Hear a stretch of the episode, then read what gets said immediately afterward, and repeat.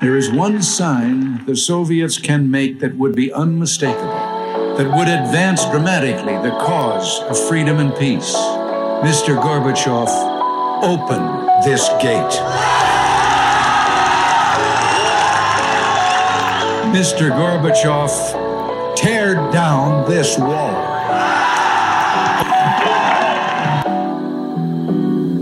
Hola Detlef, Hola, Chava. Hola, Jaime. ¿Cómo estás, Detlef? Muy bien.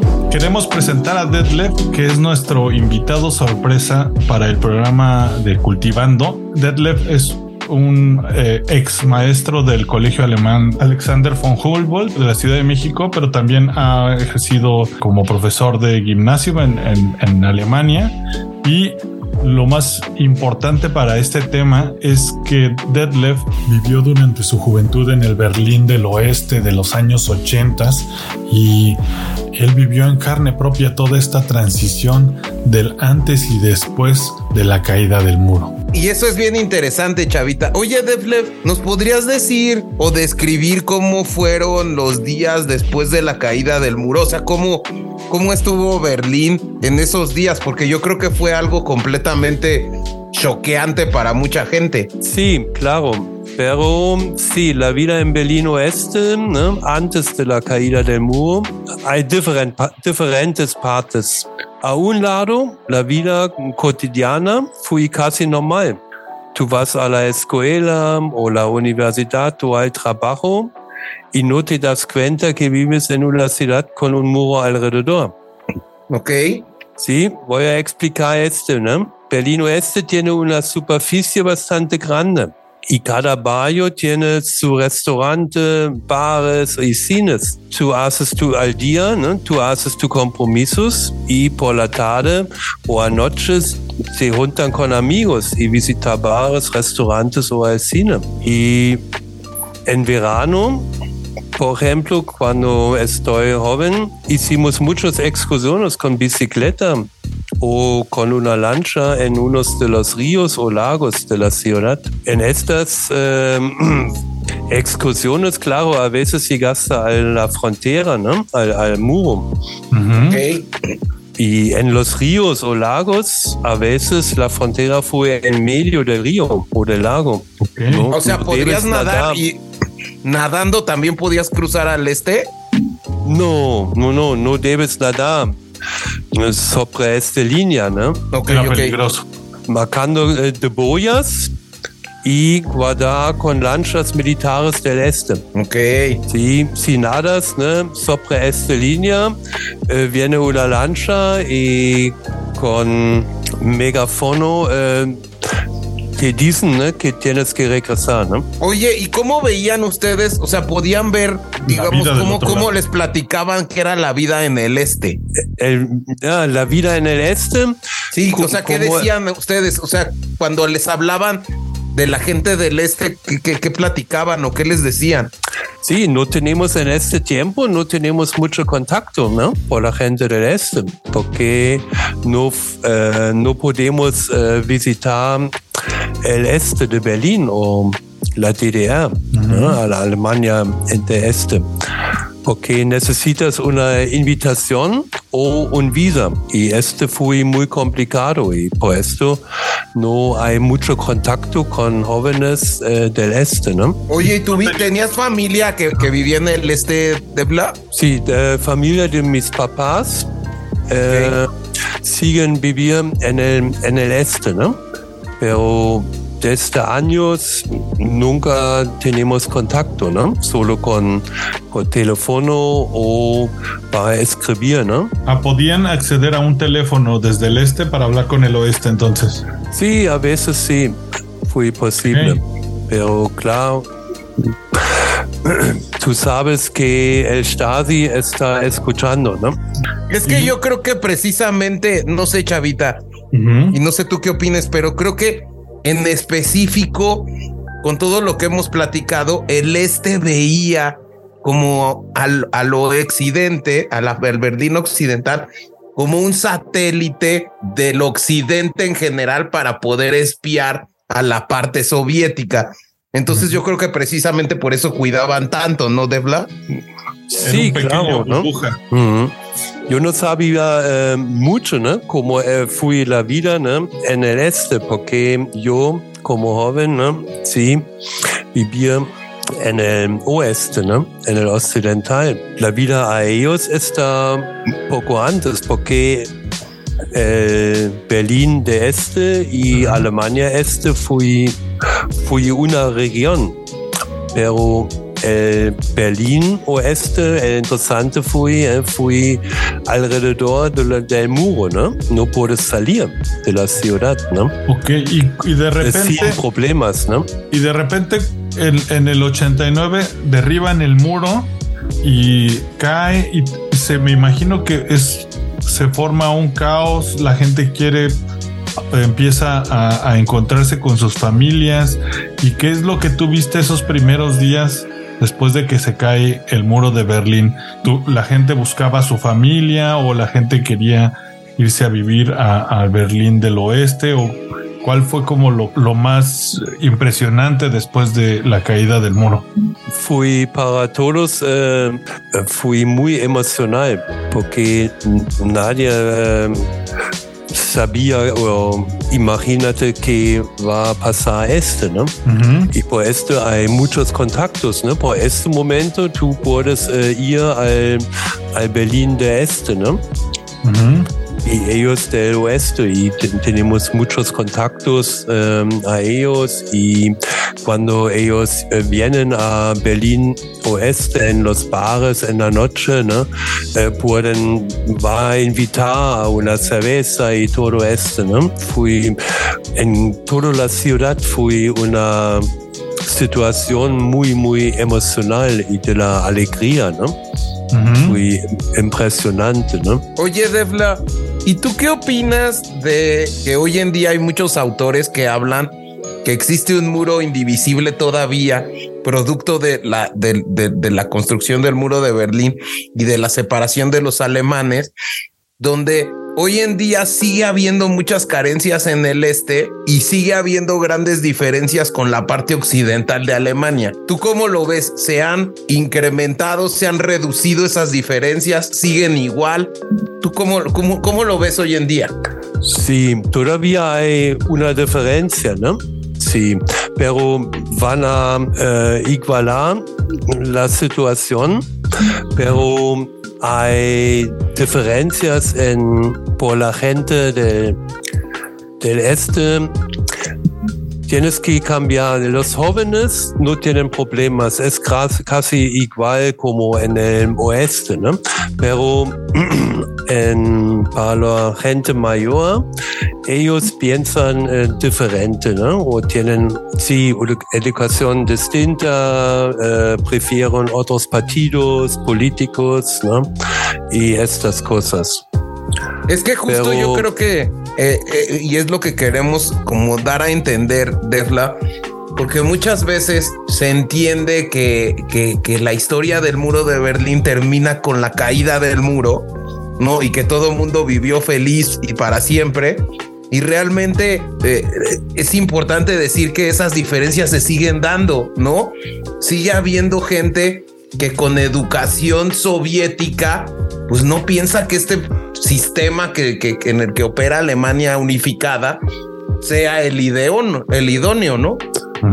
No, claro, ¿no? Para ellos fue un cambio impresionante, ¿no? Y todavía hay mucha gente que tienen problemas con este cambio de la vida. No sabían, eh, por ejemplo, en el Alemania Este, que estás eh, sin trabajo, pero después de la caída del muro, eh, mucha gente ¿no? pierden su trabajo. Y esta fue una situación que no existe antes ¿no? para ellos. ¿no? Y puesto, claro. Y además Ajá. hay muchos, eh, varios estados ¿no? en Alemania del Este con solo con muy pocos eh, pueblos, pueblitos, ¿no? Ajá. Es una cosa, una, un campo muy diferente como los campos o los estados de Alemania Oeste, ¿no? Y pues es, em, tienen otros problemas, ¿no? No hay, para los jóvenes en estos pueblitos no hay trabajo, ellos tienen que salir, ¿no? Hay un éxodo entonces de personas. Sí, y no hay tiendas para comprar cosas y en estos pueblos solo viven eh, eh, gente mayor, ¿no? Ahora cambia poco de turismo por- porque estos eh, estados tienen naturaleza, muchas naturalezas y claro, hay mucha gente que empiezan ahí con hoteles y para hacer turismo, ¿no? Pero es poco a poco. Ahora es la situación es mucho mejor como en los años des- directamente después de, de la caída, ¿no? Oye, Detlef, ¿y cómo, qué pasa cuando cae el muro y la gente del este tenía un tipo de dinero distinto? ¿Este dinero lo intercambiaban en el oeste o tenían que empezar a trabajar para tener el nuevo dinero? ¿O, qué, qué, qué sucedió con la moneda del este? ¿Hubo algún tipo de cambio o qué pasó con eso? Sí, ellos eh, si, si tienen dinero, sí pueden cambiarlo con un- una relación casi muy bueno. Este cambio eh, pueden realizarlo desde o por muchos años, ¿no? Fue posible. Es que yo creo que imagínate el shock cultural que fue el incluso tu sistema de educación era completamente distinto. O sea, los niños o jóvenes que iban terminando, por ejemplo, una carrera en el este y que habían aprendido como todos estos valores que de, una, de, de un día para otro eh, eh, se les hayan borrado, yo creo que fue algo, algo choqueante para la sociedad, ¿no, Devla? Sí, sí, este fue un problema, ¿no? Imagínate, porque hay un alumno está en la clase 9, ¿no? En el este, ¿no? Y quiere hacer el abitur y tiene que cambiar y hace el abitur con, con, eh, con el sistema del del occidental, ¿no? Hay muchos cambios, pero claro, ¿no? Hay ayudas para hacer, para um, que ellos puedan echar el, el éxito, ¿no? Sí, y bueno, quiero aclarar aquí, eh, perdón, hacer un paréntesis. El Abitur es una certificación que se hace en, el, en Alemania hoy en día también, y es la certificación que se requiere para entrar a una universidad en el último año de estudios de la preparatoria, bueno, del equivalente a lo que es la preparatoria.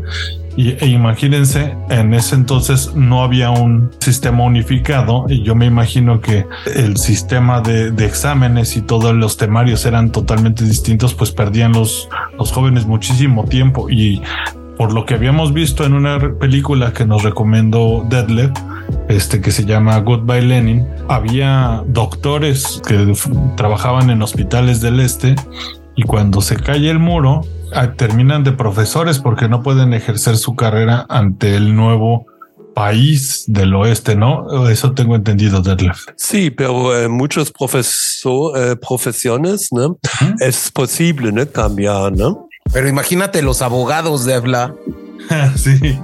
Ya, ya, claro, ¿no? Eh, Ellos eh, tienen muchos problemas, ¿no? Porque- Sí, justo yo veía en, en YouTube la entrevista de, de- de una alemana que había estudiado derecho y, y- y que decía, pues es que me tiraron todo porque yo aprendí el derecho de la Alemania del Este y aquí hay una constitución diferente, leyes diferentes, entonces realmente mis estudios pues no sirven para nada. Sí, sí, claro. Es, eh, los, pero es lo mismo, ¿no? Si tú eh, cambias tu país, ¿no?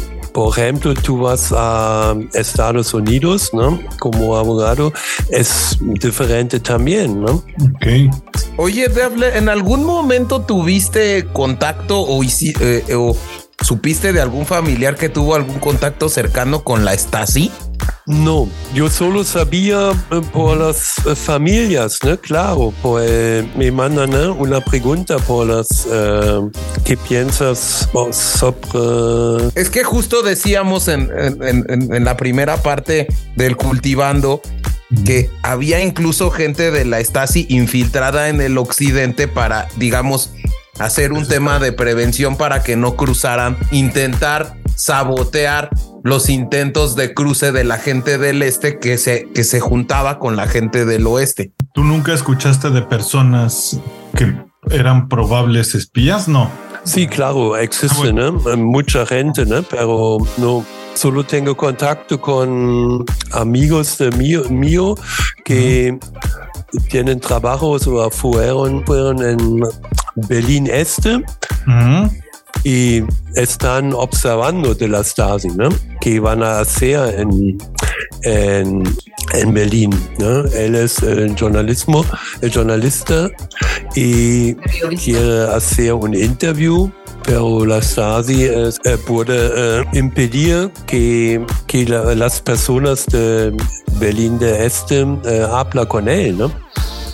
Y él tiene que salir a, a, Berlín Oeste, ¿no? ¿Qué hacías eh, en esa época? Sí. ¿No eras profesor aún? Sí.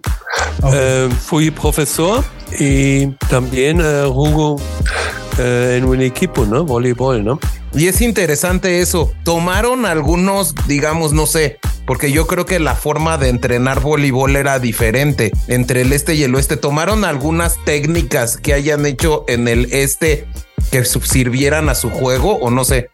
Sí, fui, este fue muy interesante porque en el oeste, por ejemplo, fue muy importante la técnica. Um, y los árbitros um, siempre um, para ellos fue muy importante que la técnica está perfecto. Sí, y por los equipos de Alemania, eh, de Alemania del Este, tienen otros no la técnica no fue tan importante. A ellos eh, fue más importante rematar o las otras cosas, eh, los hace para, para ganar. Cambia mucho, ¿no? La técnica cambia mucho, no es tan importante y no es tan difícil. Okay. Había mucho dominio de parte del oeste contra el este. Y la otra, otra pregunta sería, ya eras profesor durante estos años de la caída del muro del Berlín. ¿Tuviste contacto con alumnos que venían del este? ¿Se notaba mucha diferencia en su educación? Eh, eh, ¿Iban mucho más atrás o eran alumnos que brillaban?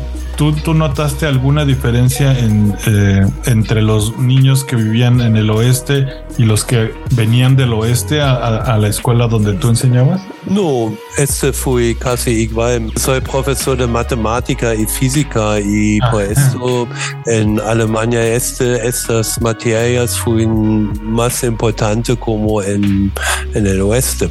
Entonces, en, en cuanto a estudios, estaban bastante bien al parecer. Sí. Ok. Oye, grandes diferencias, ¿no? Pero tengo mucho contacto con profesores de los gimnasios de Alemania del Este, porque para hacer el abitur, para los exámenes eh, finales, siempre una escuela del oeste y una escuela de, del este tienen que trabajar juntos y los profesores eh, tienen que eh, corregir los exámenes, uno del este y otro del oeste. Ah, eso está interesante. Y, y, por esto fui tal vez muy interesante para hablar con ellos y cómo se sienten, ¿no? Pero en mis materias hay pocas diferencias, pero en otras materias, por, ejemplo, alemán o historia, hay muchas diferencias y no fue tan fácil que los profesores de los eh, del este oeste eh, hacen un compromiso para la nota, ¿no? Ok. Oye, Devla, ¿tú consideras que hoy en día hay discriminación en la gente que procede de la parte este de Alemania o no? Sí, hay pocas diferencias, pero en, por ejemplo, en los sueldos todavía no está es igual. También para las pensiones de la gente mayor hay grandes diferencias, ¿no? Que está todavía menos como en Alemania del Oeste, ¿no? Claro. Pero para, para la discriminación, no, no, no pienso, ¿no? Si, si una persona proviene del este y quiere trabajar en el oeste, no hay una discriminación, tiene la, la misma chance como, como todos los otros, ¿no? Este no, no existe, ¿no? Ya no más, ¿no? Ok. Es que yo lo que veía, Devla, era que en su momento a la parte occidental se le aprobó un impuesto para mejorar la infraestructura del este, ¿no? Y decían, bueno, pues como el este pues, no, no, no estaba tan desarrollado, ¿no? Vamos a ayudar toda la gente de, la parte occidental con un impuesto para poder mejorar y igualar la infraestructura entre el occidente eh, y la parte del este. Pero que hoy en día la parte del este ya está tan mejorada que si bien la parte del occidente tiene una buena infraestructura, su infraestructura hoy en día está más, digamos, es más vieja de la parte occidental que la de la parte del este. Yo creo em, que la infraestructura es en, en todos los partes ca- casi es igual. Ok. Sí, y hay muchas em, cosas por ahora, depende de los regímenes de los em, estados. Ok. Ok. Sí, Pero esta no- es la diferencia. Y hay una diferencia, claro, entre, entre los estados del norte al sur.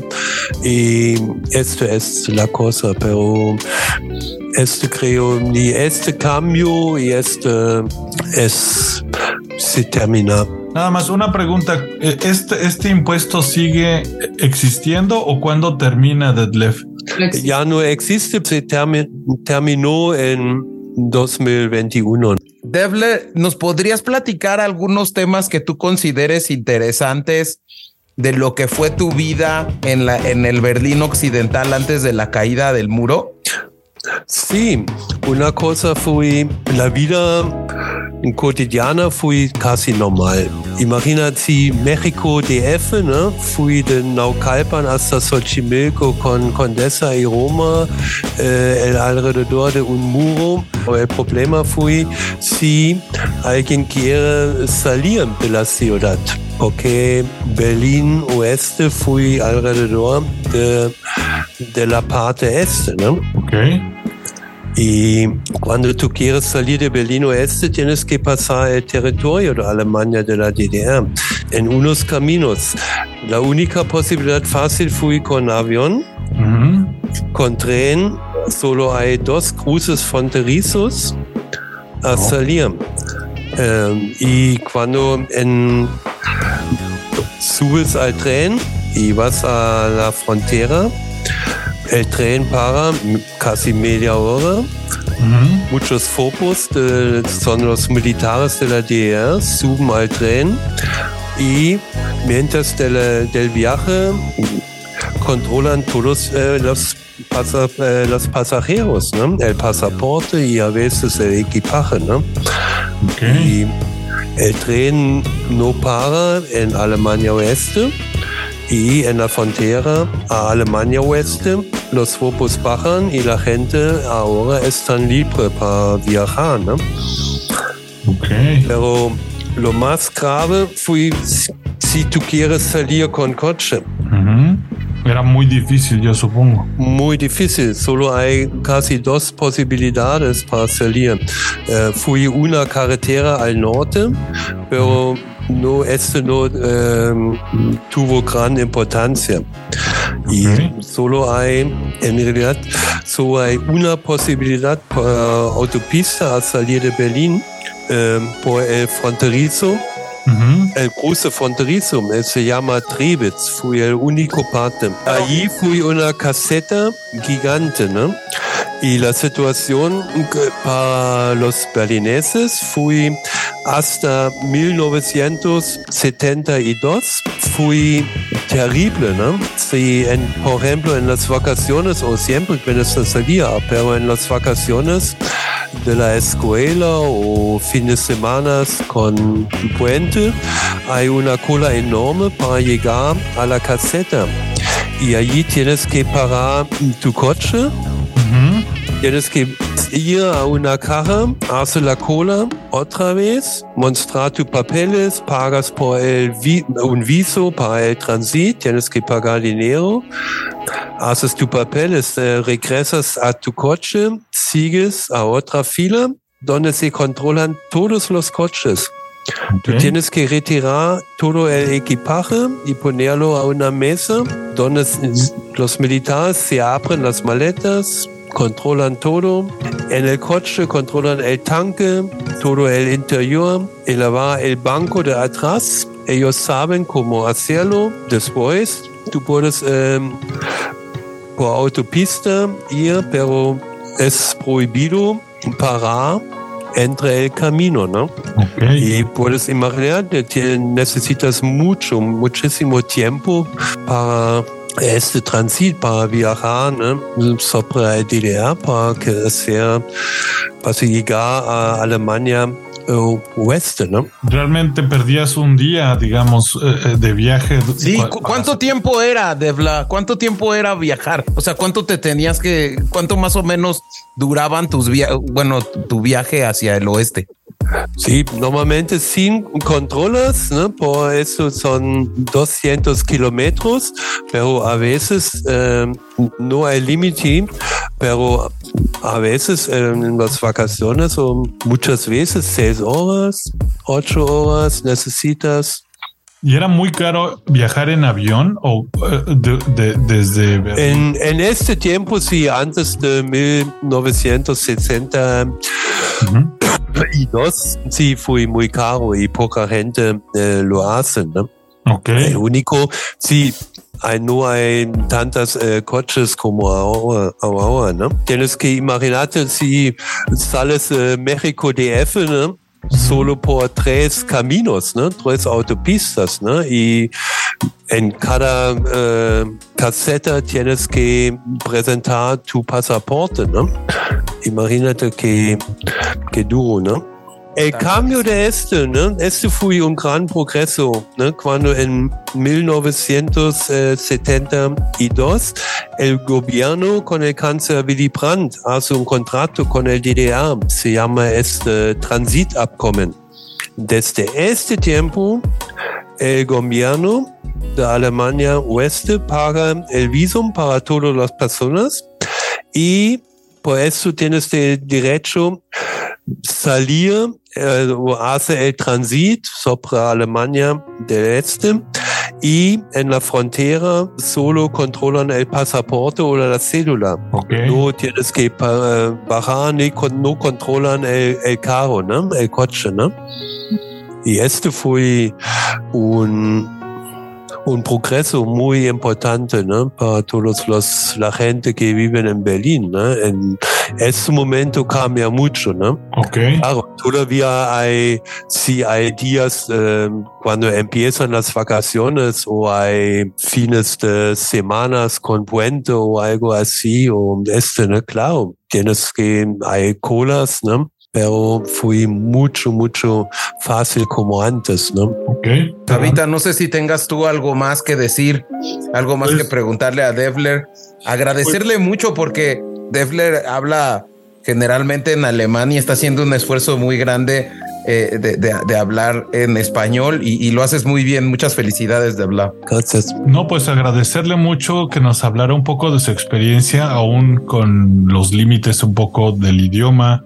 Eh, creo que nos dimos un poco idea de cómo el, el oeste realmente era una pequeña burbuja de libertad en la cual realmente no se notaba si vivías dentro ciertas limitaciones hasta el momento que querías viajar. Y bueno, pues recomendar a todos nuestros escuchas, como tú dices, eh, este bonito país que es Alemania, eh, en específico Berlín y muchas de las ciudades que tiene y sobre todo, pues que cuando vayan a Berlín, eh, eh, no sé, y aquí sería algo también eh, como para preguntarle a Defle, ¿qué recomendarías ver en, en, Berlín si van de visita a Defle? para que se den cuenta eh, pues de esta eh, división que había de las Alemanias. Yo, yo, yo iba a platicar un poco con el tema del Ampersman, que es como este monito que está en los semáforos, ¿no? Los semáforos de peatonales que tienen este muy distintivo símbolo de la Alemania del Este que era eh, este, eh, y lo vamos a poner ahí en las redes de Cultivando, que es este simbolito del semáforo eh, de la Alemania democrática, que son muy típicos, incluso hay tiendas ahí este como tipo souvenirs. Pero no sé, de habla, ¿tú qué les recomendarías visitar? Evidentemente el muro, pero... Para mí el parte más interesante es, em, vienes del Hauptbahnhof por el Spree, tienes que visitar el Brandenburger Tor y todas las eh, cosas del centro de Berlín. Es el centro viejo de Berlín. La mayoría está o fui en el este. Este es todavía muy importante. Contigo yo pude visitar un, museo de la fotografía de Detlef que se me hizo muy interesante porque vienen fotografías de justo esta transición de, de, entre el este y el oeste. ¿Cómo se llamaba este museo? Creo que también era una estación de trenes antes. Hamburger Bahnhof. Sí, el Hamburger Bahnhof. Sí. Hay muchas partes en Berlín. Y creo, si visitas eh, Berlín, yo pienso es necesario tú haces una excursión al, al Wannsee o al Müggelsee, porque tú puedes eh, ver que en Berlín hay mucho, mucho naturaleza para una ciudad tan grande. Y esta es una parte de los ríos y los lagos es una parte muy típico por Berlín y puedes eh, hacer excursiones con lanchas para pasajeros, ¿no? Ellos, ellos cruzan de todo de Berlín, ¿no? Puedes ver eh, Berlín sobre el agua. Ok, esto es una buena idea, quizá visitar el Berlín sobre el agua no debe de ser algo tan común. Te agradecemos este, sobre estas recomendaciones, Detlef, y vuelvo a mencionar justo este museo, se llama el Hamburger Bahnhof, creo que a mí me encantó visitar este, este museo porque sí cuenta con fotos originales de, ambas partes del Berlín de los años 80 y creo que me dejó mucho de la historia. Eh, es, un museo en el que vale la pena visitar y estos tours de, los bunkers de, Berlín, eso ya no habla sobre la historia de específicamente del muro, pero toda esta historia de la Segunda Guerra y datos muy interesantes. Es una ciudad que es vibrante para salir de fiesta, pero también muy cosmopolita y nutriste de historia, ¿no, James? Sí, muy cosmopolita. Yo ahí les recomendaría ir eh, sinceramente creo que es algo de lo que más me gusta de Berlín, ir al, al East Side Gallery de la de, donde está el muro.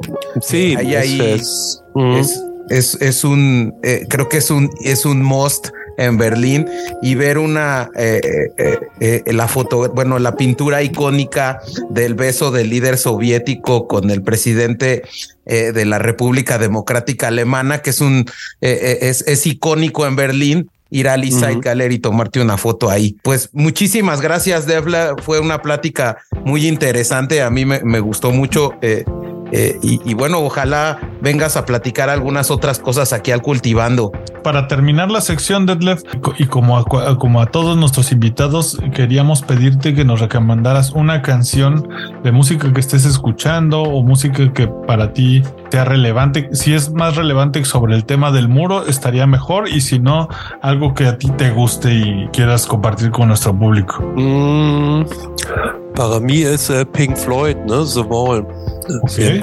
¿Qué canción? The Wall. The Wall, ok, perfecto. Pues nos quedamos con la canción de The Wall de Pink Floyd y pues regresamos eh, con, con el Cyberpunk. ¿No, James? Regresamos con el Cyberpunk. Muchas gracias, Chavita. Gracias de hablar.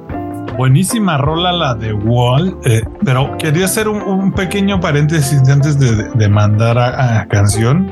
Aunque la canción de Wall quedó como un icono de la caída del muro de Berlín, tenemos que mencionar que este álbum es del finales de los años 70, inicios de los 80 y la verdadera canción o la canción que, que, marcó la caída del muro es una canción que se llama Wind of Change y es de una banda alemana muy famosa de hecho que se llama The Scorpions y probablemente la vamos a tocar en alguna otra ocasión.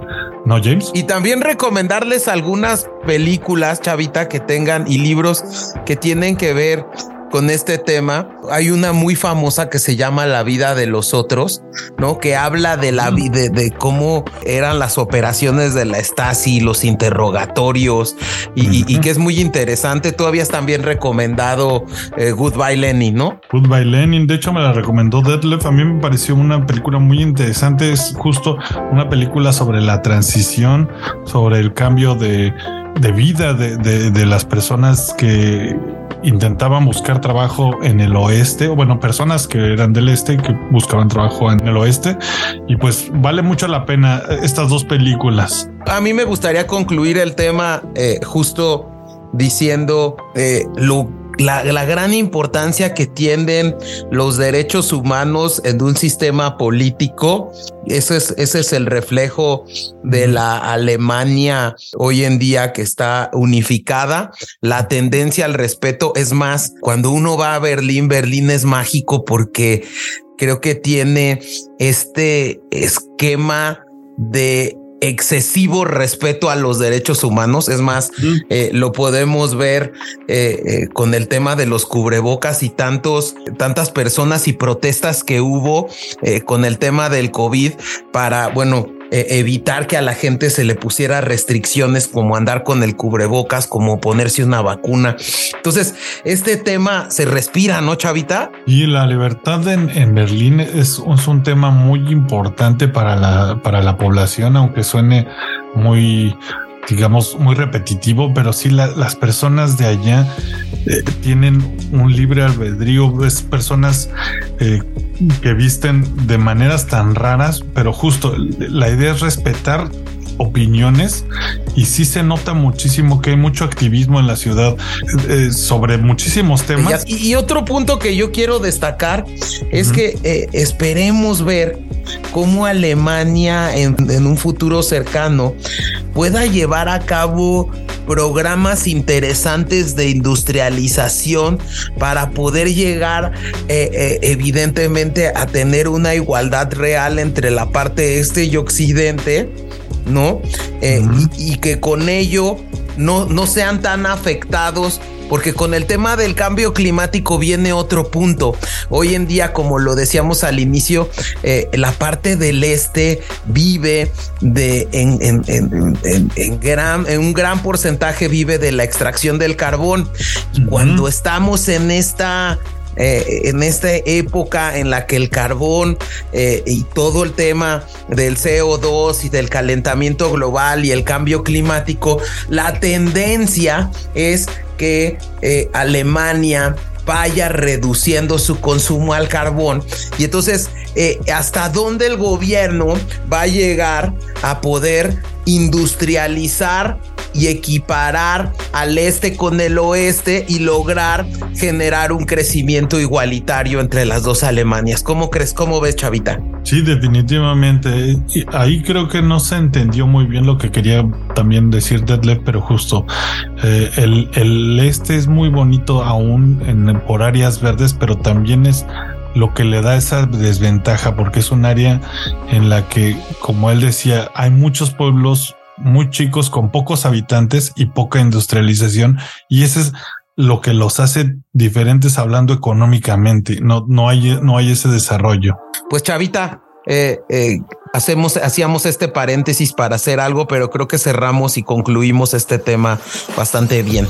Pues se, alargó el cierre, pero valió, valió la pena cerrar con esta conclusión y me pareció muy bien lo que hayas mencionado, James. Pues bueno, ahora sí los dejamos con esta rola que se llama The Wall, Pink Floyd, y pues nos regresamos, ¿no? Regresamos. Regresamos.